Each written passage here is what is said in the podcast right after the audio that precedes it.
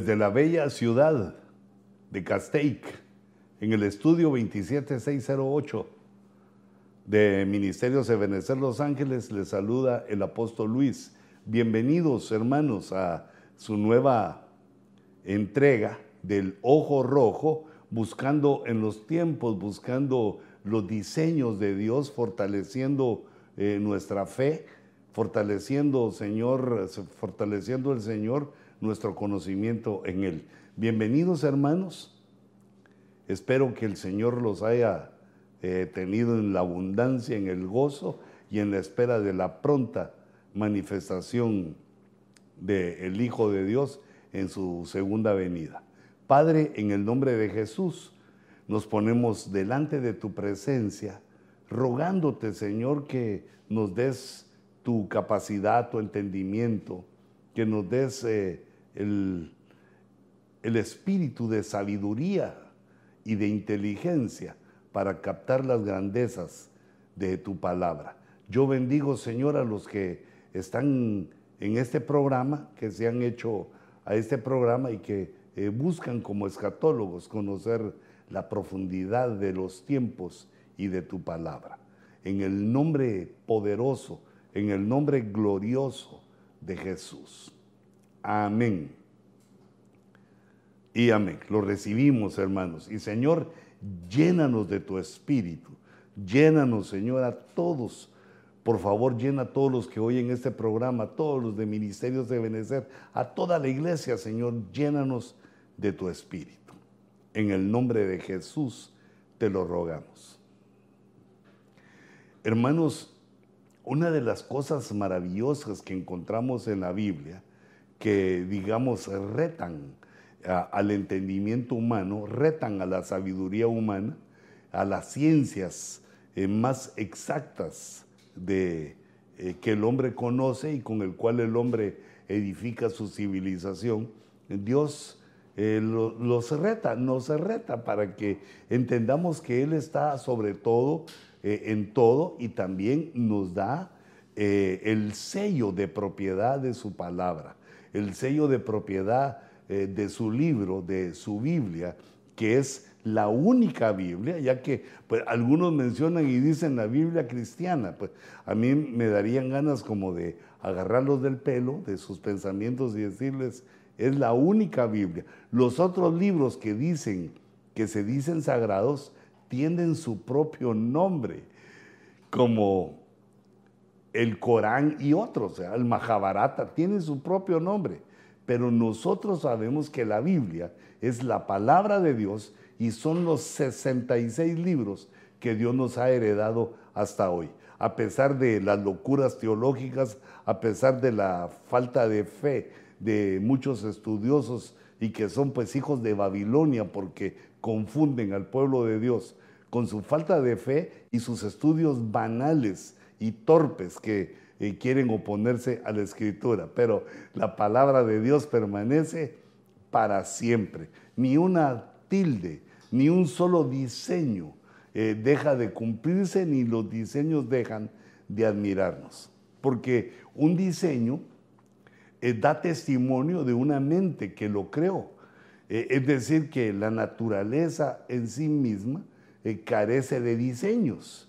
No, encontramos eh, diseños eh, en lo que está hecho, sino que todo ha sido formado, digamos, por fuerzas como el viento, eh, los terremotos y por otras fuerzas que están más allá del hombre. Si vemos en el cosmos, si vemos la Tierra, mm, todo está en un perfecto desorden, pero los diseños son, digamos, divinos, los diseños son de Dios y se van formando cuando las cosas de la creación se van conjugando y nos van mostrando cosas ante nuestros ojos. Diseños cósmicos como por ejemplo eh, los eclipses eh, y una serie de fenómenos eh, cósmicos que dan razón de este tipo de fenómenos que yo les llamo diseños divinos.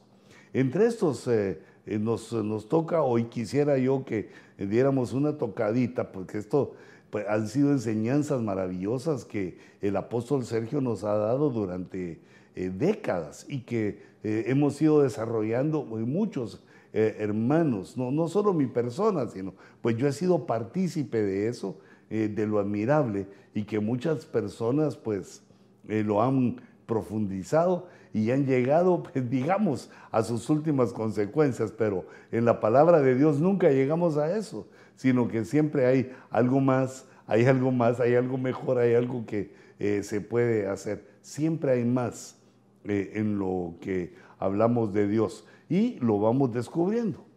Y por eso eh, quisiera en esta ocasión hablar de libro número 44 de la Escritura, que es eh, un libro Tau, que es el libro de los hechos.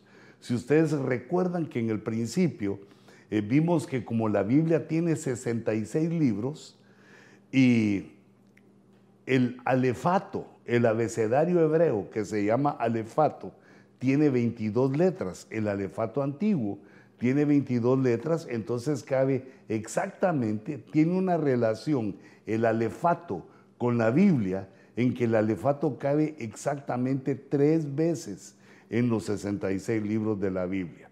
Y por eso es que hay tres libros número 22. El número, libro número 22 está relacionado con la letra Tau porque es la letra número 22 del alefato. La letra Tau entonces aparece y señala al libro del Cantar de los Cantares, porque es el libro número 22. Y también señala el libro 44, porque es el libro de los Hechos, al que nos queremos referir hoy. Y también el libro 66 es el tercer libro Tau, que es Apocalipsis. Ahora, queremos relacionar el libro número 44 de la Escritura que es el libro de los Hechos, con el libro del profeta Isaías. El libro que el profeta Isaías escribió tiene 66 capítulos. Eh, se le llaman en ese, que es un diseño, eh, ese libro de Isaías es un diseño y se le llama la Biblia en miniatura, donde cada capítulo del libro de Isaías corresponde con uno de los libros de la Biblia. El capítulo 1 de Isaías corresponde a Génesis. El libro 2 de Isaías corresponde a Éxodo. El 3, capítulo 3, Levítico. Y así corresponde y llegamos al libro 44, que corresponde al libro de los Hechos. Es uno de los diseños divinos con Isaías que nos habla de la Biblia en miniatura. Eh, y es una de las formas como Dios nos muestra que la Biblia es su palabra y que nadie puede eh, actuar contra ellas. la Biblia es su palabra y la palabra es el verbo y Dios vigila sobre su palabra para que ninguna mente eh, malévola, maligna, ignorante, torpe, blasfema pueda hacer escarnio de ella. Entonces, yo les ponía aquí, Isaías, capítulo 44, se relaciona con el libro 44 de la Biblia. El capítulo 44 de Isaías con el libro 44 de la Biblia, que es los hechos de los apóstoles. Ahí hay un diseño en el cual Dios eh, lo permite en su mente eh, súper eh, mega cuántica, nos permite ver esta relación y este diseño. Y este nos lo confirma con otra, digamos, coincidencia divina, con, otra, con otro diseño, o sea, un diseño dentro del diseño. ¿Cuál sería el diseño? Primero, la letra 44, la letra tau, la letra 22 en la segunda ronda, 44 con el libro, el libro de los hechos. Y luego el libro de los hechos como 44 con el 44 capítulo de Isaías. Otro diseño. Y el tercer diseño es que Isaías, eh, en el capítulo 44, tiene 28 versos.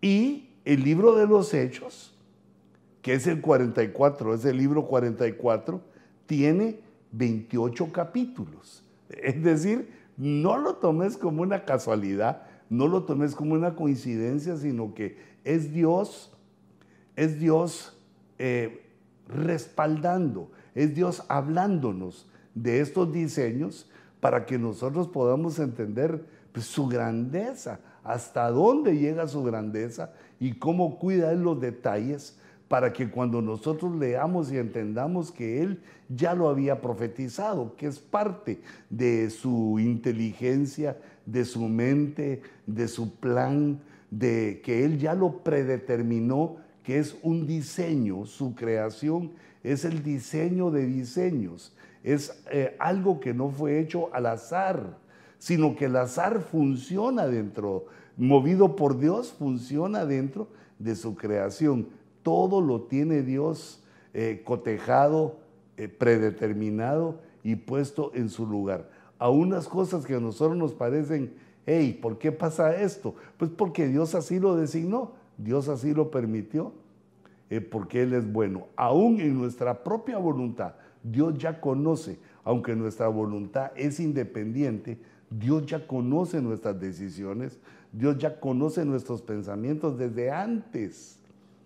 E, es decir, nada se le oculta a Dios, Dios lo sabe todo, aun que nos ha dado la independencia y la voluntad, Él ya comprende, sabe todo y sabe nuestra decisión, pero no influye en ella. La conoce, pero no influye, porque nos dio voluntad para que nosotros, mira qué tremendo esto, tomemos nuestra propia decisión. Que Él ya la sepa, no quiere decir que nos obliga, sino que nos permite, nos influye, nos da ciertas eh, herramientas para que nosotros tomemos nuestra decisión, tal como le hemos tomado hoy de seguir a Cristo, tal como le hemos tomado hoy de pedirle al Espíritu Santo que nos llene, y tal como le hemos tomado hoy para estar aquí y querer eh, eh, ver sus diseños, querer llenarnos de sus diseños y también de su presencia. Y por eso adoramos también al Padre, porque Él busca adoradores. Interesante, imponente. Ahora yo quisiera ver unos temas que aparecen en Isaías 44 que se relacionan. O sea, no solo es, hermanos, capítulo 44 de Isaías, es el libro de los hechos. Sí, pero ¿por qué? ¿En qué se parece? Bueno, ya vimos que en los versículos, los 28 versículos del capítulo 44 con los 28 capítulos del libro 44, que es el libro de los hechos. Maravilloso. Pero cuando empieza el capítulo 44, nos habla del nacimiento de una entidad. Nos habla de un nacimiento y, vamos entendiendo que es el nacimiento de la iglesia, lo cual ocurre también y se manifiesta en los primeros capítulos del libro de los hechos. Una cosa maravillosa. Es decir, el sacrificio de Cristo, la revelación de Cristo y cómo Cristo deja eh, hablado, deja en, la buena nueva para que vengan todos a los que crean, se acercan a Él y comienza una nueva entidad que se llama el Israel de Dios, el Israel espiritual, que debía ir paralelo al Israel nacional, porque comenzó la iglesia con el pueblo hebreo, ya que a él fue, eran las ovejas perdidas de la casa de Israel, a la cual, eh, en la cual Jesús puso su palabra, eh, puso su mensaje, las atrajo para que creyeran en él. Pero luego se abre la puerta para los, los gentiles y Jesús bota, derriba la pared intermedia que nos dividía de los eh, hebreos y, de los gentiles. Y al botar esa pared, ya no hay gentil, ya no hay hebreo. Ya no es que nos hagamos nosotros hebreos, que es un error judaizante espantoso, ni tampoco que eh, los judíos se hagan gentiles, sino que nos convertimos todos en cristianos, los que creemos en Cristo, somos los cristianos que estamos siendo hechos por el Espíritu Santo al modelo de Jesús y que estamos siguiendo y obedeciendo la palabra que nos ha revelado. Pero mira esto maravilloso. Tema número uno del capítulo 44 de Isaías, que se parece, que nos habla, que es semejante, que es un diseño del libro 44, que es el libro de los Hechos.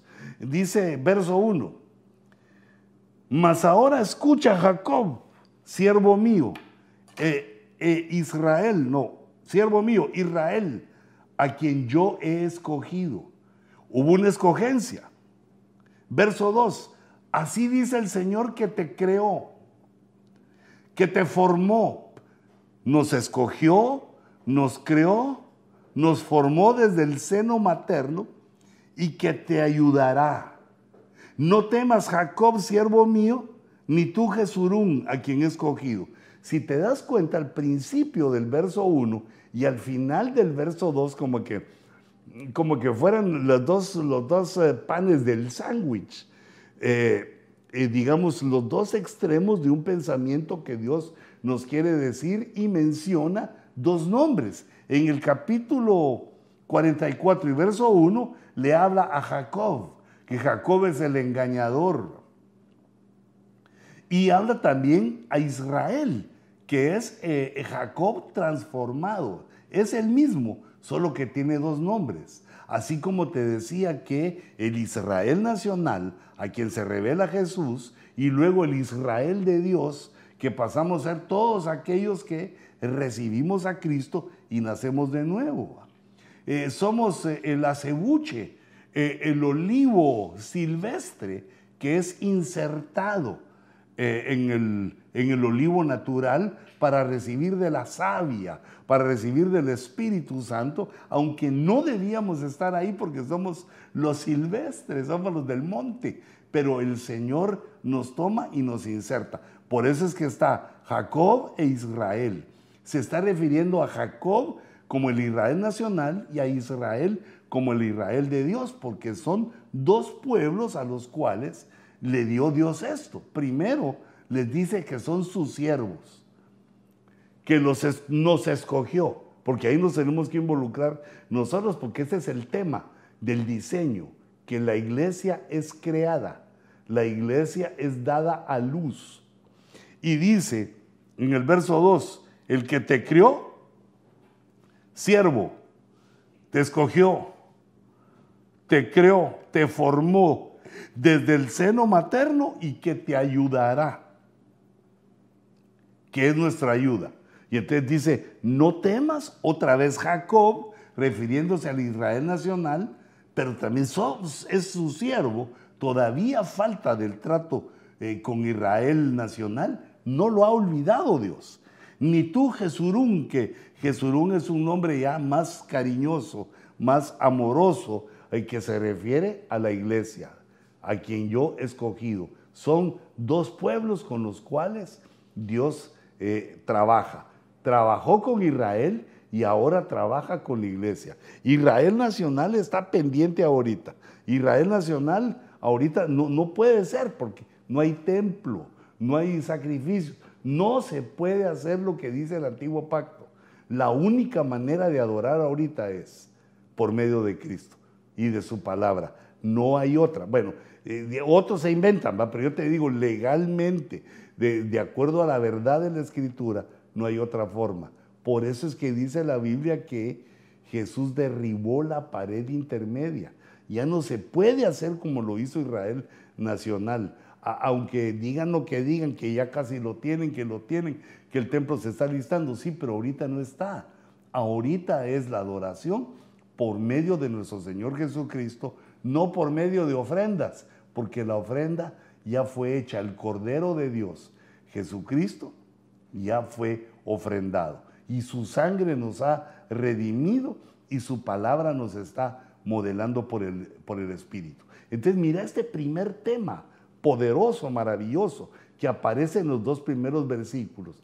Y es que Dios crea un pueblo y habla, como es en el antiguo pacto, habla de Jacob y nos da una luz, nos enciende una lucita para que veamos que iba a venir otro pueblo, eh, el Israel, Israel, de Jacob a Israel y luego de Jacob a Jesurún, mencionando, eh, eh, digamos, proféticamente el nacimiento de la iglesia. Entonces, ¿en qué se parecen? ¿Cuál es el diseño aquí? ¿En qué se parece? El capítulo 44 de Isaías habla del nacimiento de una entidad que se entiende perfectamente por la profecía que es también la iglesia, que habría de nacer y que además está profetizado en otro montón de partes de la Biblia, que iba a venir un pueblo aún no creado, que iba a alabar a Dios y que eso somos nosotros. Entonces la primera, el primer parecido, la primera coincidencia divina que encontramos en este diseño es que Isaías 44 representa los hechos porque nos habla del nacimiento de la escritura, de, perdón, de la iglesia, que fue en la cruz, cuando Jesús derramó agua y sangre. Entonces, eh, por la herida de Jesús, en la herida de el verbo encarnado, el Cordero de Dios, en su herida eh, nacimos nosotros. Por su sangre también salimos nosotros y comenzó la iglesia de Cristo hasta su venida. La iglesia de Cristo tiene eh, digamos, una, tiene de vida eterna, pero en la tierra hasta la segunda venida, hasta que el Señor venga por segunda vez y se manifieste. Ya la fe eh, se complete y se manifieste eh, al mundo.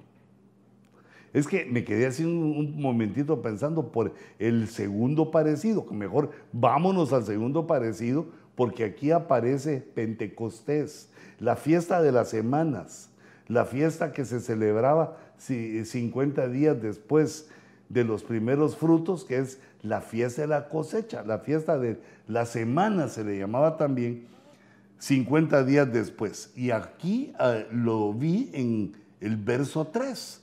Mira cómo dice, porque derramaré agua sobre la tierra sedienta la tierra habla de eh, el hombre, porque recordemos que fuimos hechos del barro, de la tierra.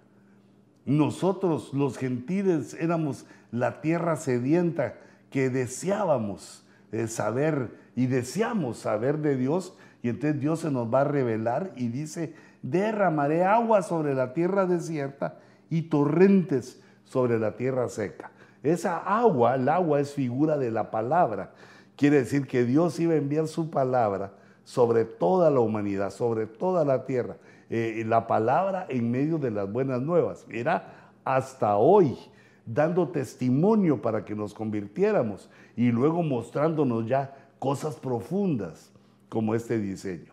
Pero miremos más en el, en el verso 3. Dice, porque derramaré agua y ahora dice, derramaré mi espíritu sobre tu posteridad sobre tus descendencias, sobre tus descendientes. Derramaré mi espíritu y mi bendición sobre tus descendientes. Derramaré mi espíritu sobre tu posteridad y mi bendición sobre tus descendientes. Ah, no, pero todavía no quería quitar eso, hijitos. No lo quería quitar. Aquí vemos eh, el derramamiento que aparece del Espíritu Santo que aparece en el capítulo 2 del libro de los Hechos. El maravilloso momento en el cual Dios le da a entender a Israel que había un cambio de tiempo, un cambio de ley, un cambio de todo, un cambio de adoración y que el único Dios lo manifestaba.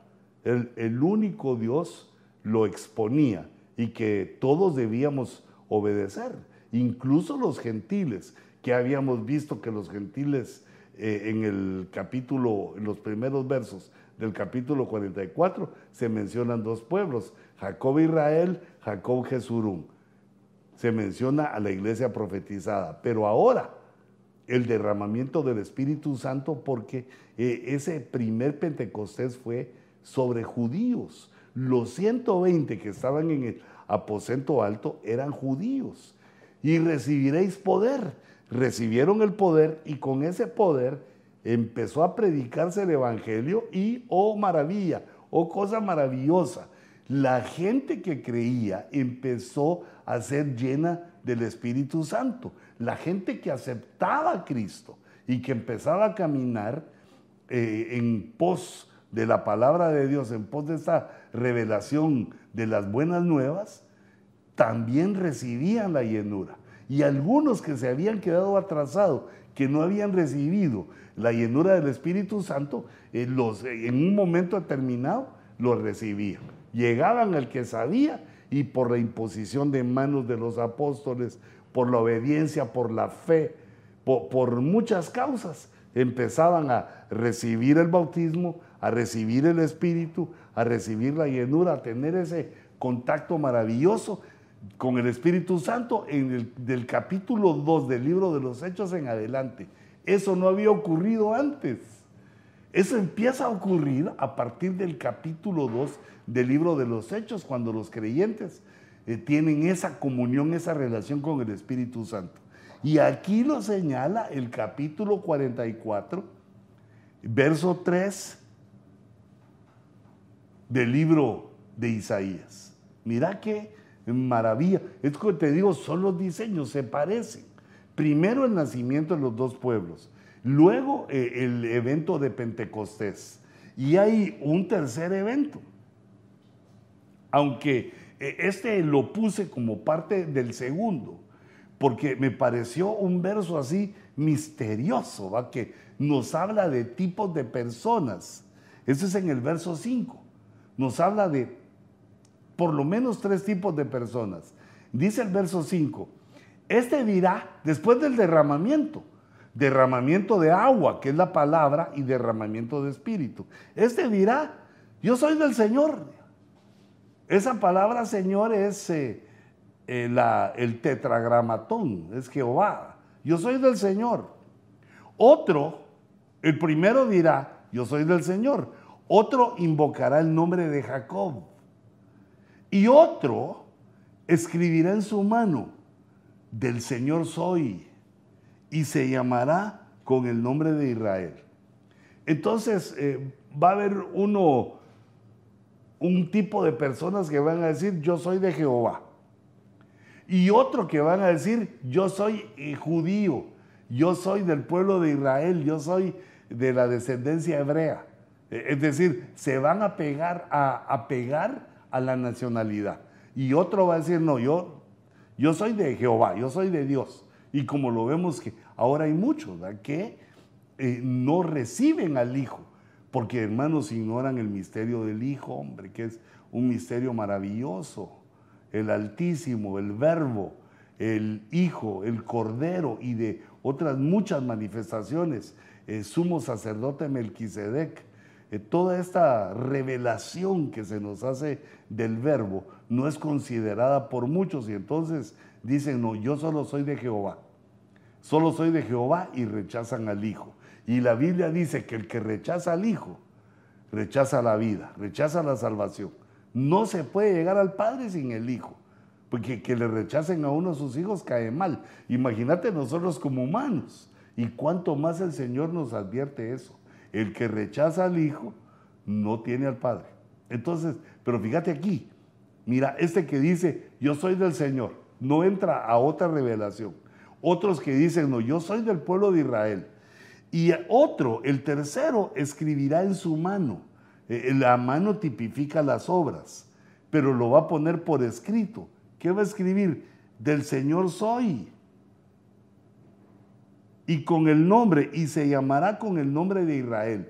Israel ya es el nombre de Jacob cambiado. Está hablando del Israel de Dios, el que se escriba en sus manos, el que escriba, digamos, eh, del Señor soy en sus obras, el que hace un pacto, el que hace un pacto con Dios de servirle, el que le sirve al Dios verdadero. Entonces aquí se habla de tres tipos de hombres que los vemos eh, perfectamente eh, los podemos ubicar en nuestra realidad en el siglo XXI, en el año 22. Vemos a los que solo son de Jehová, que no aceptaron el cambio del Hijo, rechazaron la revelación. Vemos a los que solo son hebreos, que son que aman su nación, pero son ateos. Y los terceros son los el Israel espiritual que tomamos la revelación que Dios le dio a Israel. Hey, no les pertenece. Dios los puso a guardar la revelación que también nos corresponde a nosotros. Es un regalo para toda la humanidad el antiguo pacto y que Dios bendiga a Israel porque nos guardó, nos cuidó, fueron guardas eh, fieles que guardaron los 39 libros del Antiguo Testamento durante siglos, durante por lo menos 18 siglos, que Dios os los bendiga, o, tal vez como 15 siglos, pero no importa, durante un gran tiempo. Y eso nos fue a nosotros revelado, nos, nos es dado a nosotros y por esa palabra y luego las buenas nuevas, los evangelios, las epístolas y apocalipsis, eh, viene sobre nosotros el que escribamos en nuestras manos un pacto. Yo soy de Jehová, yo soy del Señor y me, y me llamo iglesia, soy del Jacob cambiado, soy del, no soy del Israel nacional, sino del Israel espiritual, el que le cambiaron la forma de caminar, el que le cambiaron eh, la vida. Eh, haciendo referencia a una sombra del antiguo pacto, cuando Israel fue tocado por el ángel en su pierna y de ahí en adelante eh, chenqueó. De ahí en adelante eh, le costó caminar, ya, ya, no pudo caminar eh, firme, sino que quedó renco. Pero miremos la, siguiente. La siguiente, diríamos, el siguiente tema. Yo le puse recibiendo la revelación. Eso lo, encontré o, o lo entendí en el verso 7, que dice Dios, ¿y quién como yo? Que lo proclame y lo declare. Sí, que en orden lo relate ante mí desde que establecí la antigua nación. ¿Quién como yo dice? Que, que, me venga aquí a alegar, que me diga. Pero menciona la, el establecimiento de la antigua nación que es Israel. No tembléis ni temáis. Mira, esas son las palabras que Jesús le dijo. Creed en mí, creed en mí, no, no temáis. No tembléis ni temáis. No os lo he hecho oír y lo he anunciado desde, desde hace tiempo. ¿Acaso Israel no lo sabía desde hace tiempo? Que Dios iba a escribir sus leyes en el corazón que iban a venir otros que le iban a dar celos para adorarlo, que iba a venir otra nación, otros pueblos. Israel ya lo sabía. Sabía por la profecía que oían cada sábado. Durante tres mil años lo estuvieron oyendo. Y eh, lo rechazan. Pero dice Dios aquí, no tembléis, vosotros sois mis testigos. Israel era testigo de aquellas promesas que Dios había hecho vosotros sois mis testigos. ¿Hay otro Dios fuera de mí? ¿O hay otra roca? No conozco ninguna. No hay nadie más que yo. Entonces Dios se revela como el único Dios, el Dios que se ha comunicado con Israel, el Dios que ha mantenido a Israel eh, durante todos esos siglos como su pueblo, como el pueblo por él adquirido, y que ahora se inicia una nueva relación con otro pueblo. Vosotros sois mis testigos que yo esto ya lo había profetizado. Y no hay otro que pueda hacer, no hay otro Dios como yo, no hay otro. Así, no hay. El único Dios, el Dios que se nos ha revelado y el que le da vida a, nuestra vida, a nuestros programas, a, nuestros, a nuestras obras, a todo lo que hacemos y lo que pensamos, porque no hay otro. Él es el que da el ánima, el ánimo, el que da la vida a todos. Y a todos les ha dado la vida biológica, pero a ti y a mí nos ha premiado con la promesa de la vida eterna y nos ha dado la vida Zoe, la vida espiritual. Otro tema que trata, yo le puse tiempos de ignorancia, porque en el libro de los Hechos vemos cómo Dios insiste que el tiempo en que le dejó a los gentiles adorar como quisieran o hacer como quisieran quedó atrás. Verso 9, empieza a hablar de los que fabrican ídolos. La idolatría plagaba la tierra en aquel entonces. Es decir, todos, toditos, los gentiles, todas las naciones tenían dioses extraños. No, pero no, no diríamos dioses extraños, sino porque todos son extraños para Dios, sino que lo que tenían era ídolos. tenían ídolos, se habían hecho sus ídolos. Y aquí los empieza a hablar Dios no solo de los ídolos, sino de los que los hacen. Recordate que en el libro de los Hechos sale aquel problema con los plateros de que tuvieron, acusaron a, Pablo y que esos plateros adoraban. adoraban a una diosa, hacían sus eh, muñequitos y entonces eh, se enojan con Pablo porque Pablo empieza a predicar que esos no son Dios, que son, y vemos en toda la escritura cómo empiezan a aparecer aquellos que son los enemigos de Dios porque confunden, usan lo sobrenatural o los espíritus del mal para hacer que el hombre tema, para enseñarle cosas sobrenaturales y confundir su fe.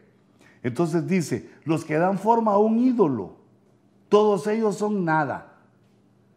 Aún sus propios testigos no ven ni entienden. Ahí puse puntos suspensivos porque quité algunas oraciones, solo quise poner eh, las oraciones que eh, respaldan, porque este capítulo 44 y verso 9 es un diseño, es una sombra.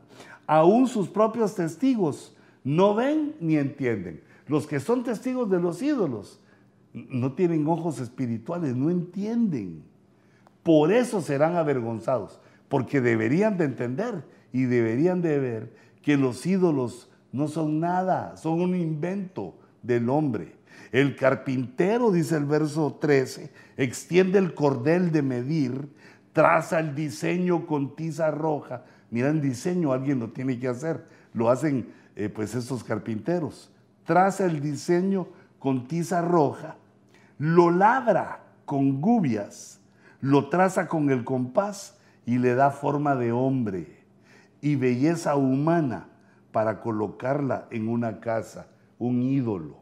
Y vemos que en el libro de los Hechos, los apóstoles, los predicadores, las buenas nuevas, empiezan a hablar contra, contra la idolatría que terminaron los tiempos de ignorancia, la idolatría debe terminar y todos nos debíamos devolver, nos debemos devolver y, prácticamente nos hemos vuelto, todos nos hemos vuelto al único Dios, a nuestro Señor Jesucristo. Gloria sea a su nombre. Nos hemos vuelto y hemos dejado la idolatría, aunque la idolatría persiste, tal vez ya no, no tanto, aunque sigue, la idolatría, eh, digamos, de estatuas, estatuillas, de ídolos, de fetiches, de talismanes, una idolatría, una forma de pensar sin entendimiento, como que cosas nos pueden ayudar o cosas nos pueden dar eh, buena suerte o mala suerte. Reprendemos al diablo en el nombre de Jesús. El único que nos puede ayudar es Dios. Y Dios se ha manifestado como el verbo encarnado el Hijo de Dios, nuestro Señor Jesucristo, el Cordero de Dios, que quita y quitó el pecado del mundo. Entonces, contra la idolatría, el libro de los hechos, anti-idolatría, le exige a los creyentes que abandonen toda idolatría. Es más, hasta el propio Juan eh, se arrodilla varias veces ante los ángeles al ver la grandeza, la majestad de esas criaturas. Y, los ángeles le dicen, no, no, adora a Dios, arrodíate delante de Dios. Y también el libro de los Hechos nos habla de la adoración a los ángeles y de una serie de circunstancias, de profundidades diabólicas en que los gentiles habíamos entrado, procurando conocer a Dios por caminos errados. Entonces, este siguiente tema es contra, contra la idolatría. Y también contra, puse perdón, a hombre, es al hombre, como que la casa cerca de la L, ¿verdad? Mira el verso 21. Recuerda estas cosas, Jacob, y tú Israel, porque mi siervo eres. Ahora los dos pueblos yo te he formado, siervo mío. Siervo mío, eres Israel. No me olvidaré de ti. Hijitos, estamos bajo la protección. Estamos bajo la protección de nuestro Dios. Dios nos, nos, tiene guardados. Mira, no me olvidaré de ti. Esa es una promesa que Dios nos hace. No me olvidaré de ti. Ese ti sos tú. He disipado como una densa nube tus transgresiones y como espesa niebla tus pecados. Y vemos cómo en el libro de los Hechos, uno de los temas en que se insiste, eh, en todo el libro, pero principalmente en los primeros siete capítulos, cómo insiste el, Espíritu Santo eh, en la mano de Lucas, cómo insiste en decirle a la gente que abandone la idolatría, primero, y segundo, que los pecados han sido perdonados, que la obra de Jesús, que el unigénito de Dios, que el verbo encarnado, la obra en la cruz, su sacrificio fue para perdonar. He disipado como una densa nube tus transgresiones. Esa densa nube que impedía, impedía que el hombre se relacionara con Dios por causa de los pecados, que aquí los llama transgresiones, que es un nivel del pecado. Transgresión, pecado e iniquidad. Y como espesa niebla tus pecados. Era una nube que impedía que el hombre se relacionara con Dios. Qué tremendo. Ese es eh, uno de los temas también poderosos y gloriosos que encontramos eh, en toda la escritura del libro de los Hechos. El libro de los Hechos como el libro número 44 de la Biblia e Isaías, que es la Biblia en miniatura, en su capítulo 44, refiriéndose en el tema del capítulo, refiriéndose a temas que aparecen en el libro de los Hechos.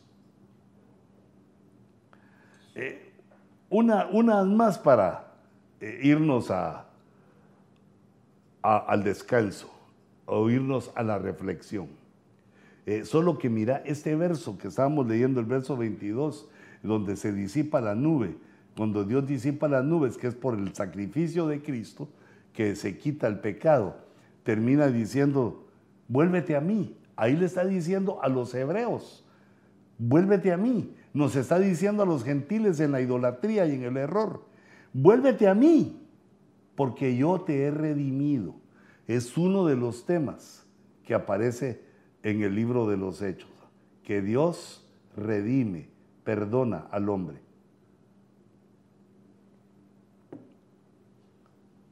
Aleluya. Pero miremos, el, es que me dan ganas como de seguir bastante más tiempo, pero el tiempo nos avanza. El verso 23, recordate que son 28 versos que según el diseño, la comparación del diseño con los 28 capítulos que tiene el libro de los Hechos y 28 versículos que tiene el capítulo 44 de Isaías. Gritad de júbilo, cielos, porque el Señor lo ha hecho. Se cumplió la promesa. El Señor ha redimido. Jesús vino y dio su vida. Gritad de alegría. Eso es lo que también es el tema siguiente del el libro de los Hechos. La alabanza y la adoración que se desata ante la redención que Dios le da a la humanidad. Gritad de júbilo, gritad de alegría, profundidades de la tierra, prorrumpid montes en gritos de júbilo. Y el bosque y todo árbol que en él hay, porque el Señor ha redimido a Jacob. El Señor se ha apiadado y ha perdonado al engañador, al mentiroso, y ha mostrado su gloria a Israel, a la iglesia. Nos redimió y nos mostró su gloria a los dos, porque Dios hizo de los dos pueblos uno solo. Ese pueblo solo es la iglesia. Somos la iglesia, no Israel. El pueblo solo quedó con el mensaje de Cristo. Se sumó lo que el Padre había hablado en el Antiguo Testamento y lo que el Hijo y el Espíritu Santo nos revela. Qué, tremenda bendición. Pero date cuenta del tema aquí, de la alegría, del gozo que surge, que nace de aquel perdón, de aquella nube que fue disipada, de aquella espesa niebla que fue disipada al redimir Dios a la humanidad por medio de Cristo. Entonces, otro tema, ¿qué tema mencionamos aquí? El gozo, el gozo del Señor, el gozo que se manifestó, porque ahora ya no solo Israel, ya no solo Jacob, sino que también la iglesia entra en esa situación. Así dice Jehová. Últimos versos, verso 24. Así dice Jehová tu redentor, el que te formó desde el seno materno, yo el Señor, creador de todo, que extiendo los cielos, yo solo, y afirmo la tierra sin ayuda. Hago fallar los pronósticos de los impostores. Hago necios a los adivinos. Hago retroceder a los sabios y convierto en necedad su sabiduría. Porque nos está diciendo que todos aquellos profetas falsos, eh, humanistas, adivinos, humanistas, todos los profetas falsos, quedan fuera porque ahora viene la verdadera revelación, el verdadero apocalipsis. Apocalipsis no es la guerra, no son las guerras que actualmente se libran en el mundo. Apocalipsis ni el dolor o, eh, los juicios que vemos sobre la tierra. Apocalipsis quiere decir revelación. Y revelación, dice Apocalipsis, de las cosas que han de suceder. Las cosas que han de suceder, es decir, la profecía. La verdadera profecía, la verdadera palabra profética que está en toda la escritura, diseminada entre los profetas en los 66 libros y que concluye con la revelación, con Apocalipsis, con la revelación de las cosas que han de suceder y deja fuera a Dios. Ese es el, siguiente tema que se menciona en, el libro de los Hechos, que deja a Dios afuera a Elimás, a los profetas judíos, a los falsos profetas, a todos los que estaban engañando, los equivoca, los confunde y los manifiesta el Señor. Yo hago fallar, dice, los pronósticos de los impostores. Y Padre, en el nombre de Jesús, te ruego, Señor, que fallen los falsos, que despierte la gente que estaba con la influencia de los falsos, de los impostores. Señor, que tu luz los ilumine y que la palabra que pongas en nosotros ilumine sus vidas y que puedan venir a tus pies y ser salvos de esta perversa generación. Entonces, el libro de los Hechos también menciona a una multitud de enemigos. Desde Simón el mago, que, o Simeón el mago, que este me parece a mí que sí se convirtió y que sí cambió, aunque seguía carnal, no había recibido, por estar viendo lo, lo, de las llenuras del Espíritu Santo y el derramamiento, él mismo no lo había recibido. Pero yo miro su perdón o su arrepentimiento cuando le dice, le dice a Pedro, no, no, apóstol, que nunca me suceda tal cosa, por favor oren por mí. Yo, yo quiero ser de esta foto, yo quiero ser de los cristianos. Pero a partir de él vemos a otros muchos que eh, eran magos, eran falsos. Eran, a este le decían el gran poder de Dios, era su apodo, era un prestidigitador, saber qué cosas hacía con la rapidez de sus manos y así habían otros que engañaban, como el Imás engañando al procónsul Pablo, o Sergio, perdón, al procónsul, y a otros, y así, a varios que estaban engañados y que llega la luz del Evangelio. Ese diseño está visto aquí, ese tema del diseño está visto aquí. Hago fallar los pronósticos. Te quedas ciego, le dijo Pablo al falso profeta, al profeta judío, y se quedó ciego. Vaya que le dijo por un tiempo no lo dejó ciego para siempre. A ver que viera la luz del sol, tal vez se convertía, aunque eso ya no aparece. Hubo un choque de profetas y los profetas falsos, los impostores, fueron manifestados, se les conoció y el Señor los hizo fallar, los avergonzó. Y trajo Dios de su parte a los profetas de él, a los conocedores de los tiempos, a los de la tribu de Isaacar, a los expertos en los tiempos, para analizar la profecía. Es cierto que pueden haber errores y nos basamos en teorías. De acuerdo a los datos que conocemos, nos atrevemos a dar nuestras teorías y que podemos comunicarles, perdón, podemos confundirnos, pero eh, al estar velando en la palabra, eh, se nos manifiestan eh, cosas, se nos revelan cosas que deben ser predicadas también con el equilibrio, el equilibrio apostólico. en el verso, otro, otro verso, este verso 26, aquí nos habla de otro tema en el libro de los Hechos, porque en ese libro se empiezan a manifestar, eh, digamos, los siervos, los niveles de siervo, las jerarquías de los siervos que iban a atender la iglesia.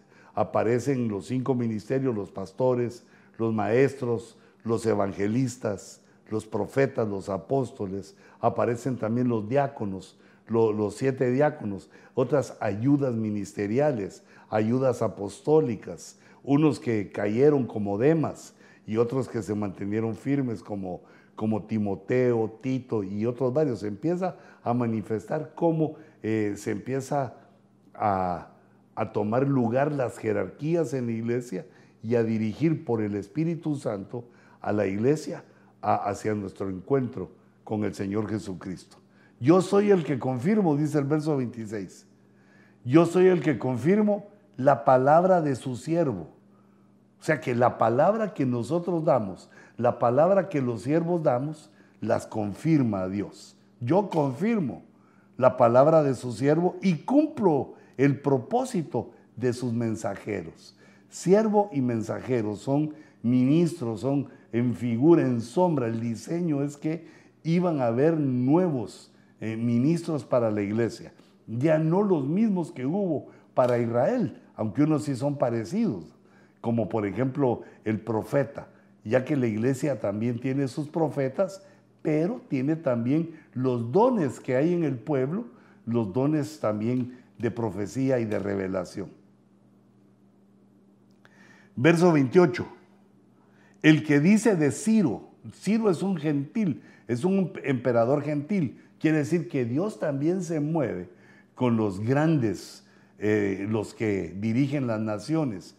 Aunque son idólatras, aunque no se acercan a Dios, Dios los considera como su pastor, así como en el caso de Ciro. Dios usa a los presidentes, a los primeros ministros para hacer lo que, lo que él quiere, así como a Ciro.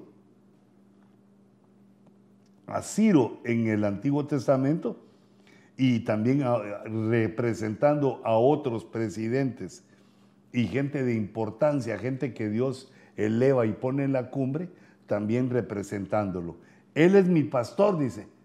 Eh, son gentiles que juntan a las ovejas y obedecen, y Él cumplirá todos mis deseos. Y mira también lo profético. Y dice de, de Jerusalén, será reedificada Mira la profecía, de Jerusalén será reedificada y al templo serán echados sus cimientos.